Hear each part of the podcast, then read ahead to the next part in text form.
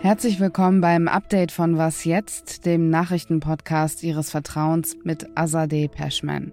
Wir beschäftigen uns gleich mit einer Aussage von dem französischen Präsidenten Emmanuel Macron, dass er den Einsatz von französischen Bodentruppen in der Ukraine nicht ausschließt. Reaktionen und Analysen dazu hören Sie gleich in dieser Folge. Außerdem berichten wir über einen Fahndungserfolg nach über 30 Jahren. Die Ex-RAF-Terroristin Daniela Klette wurde festgenommen. Heute ist Dienstag, der 27. Februar und der Redaktionsschluss für diesen Podcast ist 16 Uhr.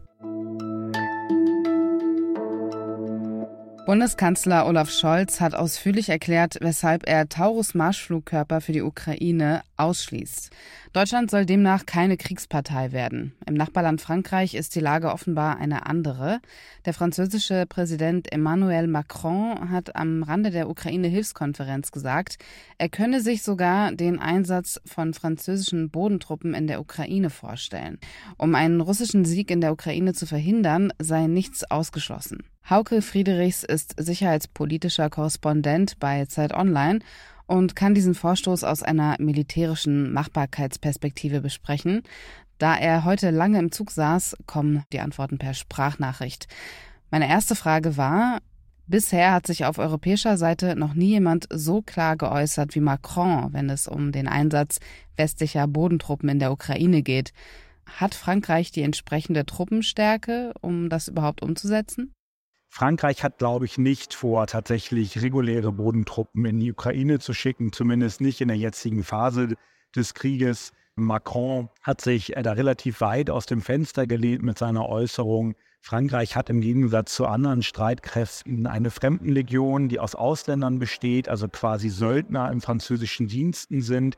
Diese Fremdenlegion wird überall auf der Welt eingesetzt, wenn Frankreich Soldaten schickt das wäre vielleicht die einzige Möglichkeit, die man sich vorstellen könnte, dass äh, französische Fremdenlegionäre in die Ukraine gehen, allerdings sicherlich nicht, um an direkten Kampfhandlungen gegen die russischen Truppen teilzunehmen, denn das wäre natürlich ein Kriegseintritt äh, Frankreichs. Kreml-Sprecher Dmitri Peskov hat heute gesagt, der Einsatz von Truppen mache einen Konflikt zwischen Russland und der NATO nicht nur wahrscheinlich, sondern unvermeidlich. Sind das nur leere Drohungen oder gibt es tatsächlich die Möglichkeit einer Eskalation zwischen Russland und der NATO?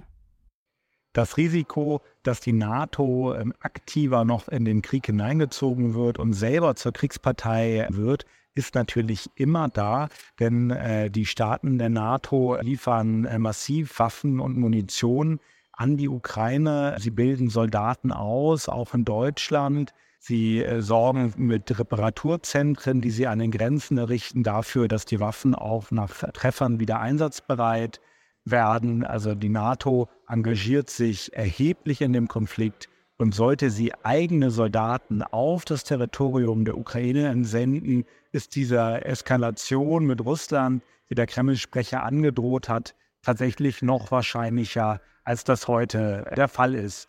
Olaf Scholz will keine Taurus-Marschflugkörper liefern. Dafür wird er von allen Seiten kritisiert, auch aus den Reihen der Grünen und Liberalen. Könnte ihn der Druck zum Umdenken bewegen? Olaf Scholz wird auf den öffentlichen Druck vermutlich nicht reagieren. Das hat er bisher oft nicht getan. Abgeordnete aus den Reihen der FDP und auch der Grünen im Verteidigungsbereich bezeichnen Scholz auch als beratungsresistent. Seine Begründung, warum äh, keine Taurus geliefert werden sollten, ist tatsächlich auch ein bisschen abenteuerlich, denn äh, dass jetzt deutsche Soldaten in der Ukraine daran beteiligt sein müssten, die Taurus zu programmieren oder die Ziele festzulegen, ähm, halte ich äh, nach Gesprächen mit äh, Bundeswehrverantwortlichen für ähm, nicht richtig. Das kann natürlich auch äh, aus dem Ausland vorbereitet werden. Dafür muss kein deutscher Soldat in die Ukraine ähm, gehen. Die Frage ist allerdings, ob Taurus tatsächlich das richtige System für die Ukraine ist, weil es davon nur sehr, sehr wenige vorhandene einsatzbereite Marschflugkörper gibt und die Ukraine wahrscheinlich höchstens mit 200 Marschflugkörpern ausgestattet werden kann. Das ist kein Gamechanger in diesem Krieg. Das hilft der Ukraine nur ein wenig weiter. Olaf Scholz selbst hat die Entsendung von Bodentruppen in der Ukraine kategorisch abgelehnt. Auch international gab es Reaktionen auf Macrons Aussage. Ein Sprecher des britischen Premierministers Rishi Sunak hat klargestellt, man habe keine Pläne für einen groß angelegten Einsatz.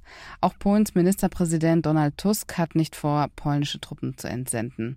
Er sagte aber auch, dass er zum jetzigen Zeitpunkt nicht spekulieren wolle, ob es in Zukunft unter bestimmten Umständen zu einer Änderung dieses Standpunktes kommen könne. Derzeit laufen in Paris Verhandlungen über eine Waffenruhe zwischen Israel und der Hamas. Israelischen Medien zufolge sei Israel bereit, eine sechswöchige Waffenruhe zu akzeptieren. In den wichtigsten Fragen gäbe es zwischen Israel und der Hamas aber noch keine Einigung. Das hat ein Sprecher des katarischen Außenministers erklärt. Der US-Präsident Joe Biden zeigt sich in der Talkshow des Komikers Seth Meyers optimistisch, dass zum 4. März eine Waffenruhe eintreten könnte. Sein nationaler Sicherheitsberater hätte ihm gesagt, sie seien nah dran. Es gäbe, so Biden, auch eine Übereinkunft seitens der Israelis. Sie versprechen, keine Aktivitäten während des muslimischen Fastenmonats Ramadan zu unternehmen. Damit soll Zeit gewonnen werden, alle Geiseln zu befreien, die die Hamas noch in ihrer Gewalt hat. Eine mehr als 30 Jahre andauernde Fahndung hat ihr Ende genommen. Die Linksterroristin Daniela Klette wurde heute in Berlin festgenommen und sitzt jetzt in Untersuchungshaft. Sie ist eine von drei Ex-RAF-Terroristinnen, die nach wie vor untergetaucht sind. Nach Burkhard Garweg und Ernst Volker Wilhelm Staub wird weiterhin gesucht. Sie gehörten der sogenannten dritten RAF-Generation an. Ihnen wird vorgeworfen, 1993 den Sprengstoffanschlag auf die JVA Weiterstadt in Hessen verübt zu haben. Danach verschwand das Trio. Sie sollen mehrere Überfälle auf Geldtransporter und Supermärkte in Niedersachsen oder Nordrhein-Westfalen verübt haben, um so ihren Lebensunterhalt im Untergrund zu bestreiten. Heute gab es eine zweite Festnahme. Die Identität des Verdächtigen ist aber bei Redaktionsschluss noch unklar gewesen. Die RAF ist für 33 Morde verantwortlich, die zwischen den 70er und 90er Jahren in Deutschland verübt wurden. Darunter der Mord an dem Generalbundesanwalt Siegfried Buback und der Mord an dem damaligen Deutsche Bankchef Alfred Herrhausen. 1998 löste sich die Gruppe auf. Vor fast drei Jahren hat René Polesch die Leitung der Berliner Volksbühne übernommen. Jetzt ist er im Alter von 61 Jahren gestorben. Er galt als einer der großen Dramatiker und Theaterregisseure in Deutschland. Was ihn so besonders gemacht hat, das hat Zeit Online-Autor Matthias Dell zusammengefasst. Das Besondere an René Polischs Theater war, dass es Spaß gemacht hat. Dass es so war, wie Theater bis dahin eigentlich nicht gewesen ist. Da sitzen Leute, sind verzweifelt, aber trotzdem gut drauf, reden Theorietexte auf ihre Schauspielerinnenkörper runter, fallen sich gegenseitig ins Wort. Dann läuft Popmusik und es werden karlauerhafte Handlungen vollführt. Und diese Form hat eben ermöglicht, eigentlich ein politisches Theater zu machen, das eben gerade nicht von oben Kritik und Besserwissen runterbrüllt, sondern das durch diesen Modus der heiteren Verzweiflung ganz viel von dieser Kritik ermöglicht. Was noch? Im vergangenen Sommer haben wir immer wieder über Waldbrände und Dürren berichtet. Zumindest was letzteres betrifft, gibt es gute Nachrichten. Die Dürre habe sich aufgelöst, das sei deutschlandweit kein Problem mehr.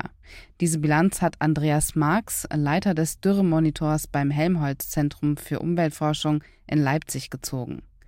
Die extrem trockenen Böden haben seit 2018 immer wieder Diskussionen über die Versorgungssicherheit beim Thema Wasser ausgelöst. Aktuell sei so viel Wasser im Boden, dass es sehr unwahrscheinlich sei, dass sich dieses Jahr eine kritische Situation entwickeln werde, prognostizierte Andreas Marx. Und damit geht das Update von Was jetzt an dieser Stelle zu Ende. Sie können uns natürlich schreiben an wasjetzt.zeit.de.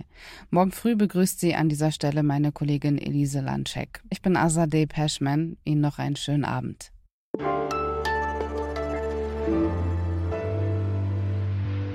Entschuldigt bitte die schlechte ähm, Aufnahmequalität.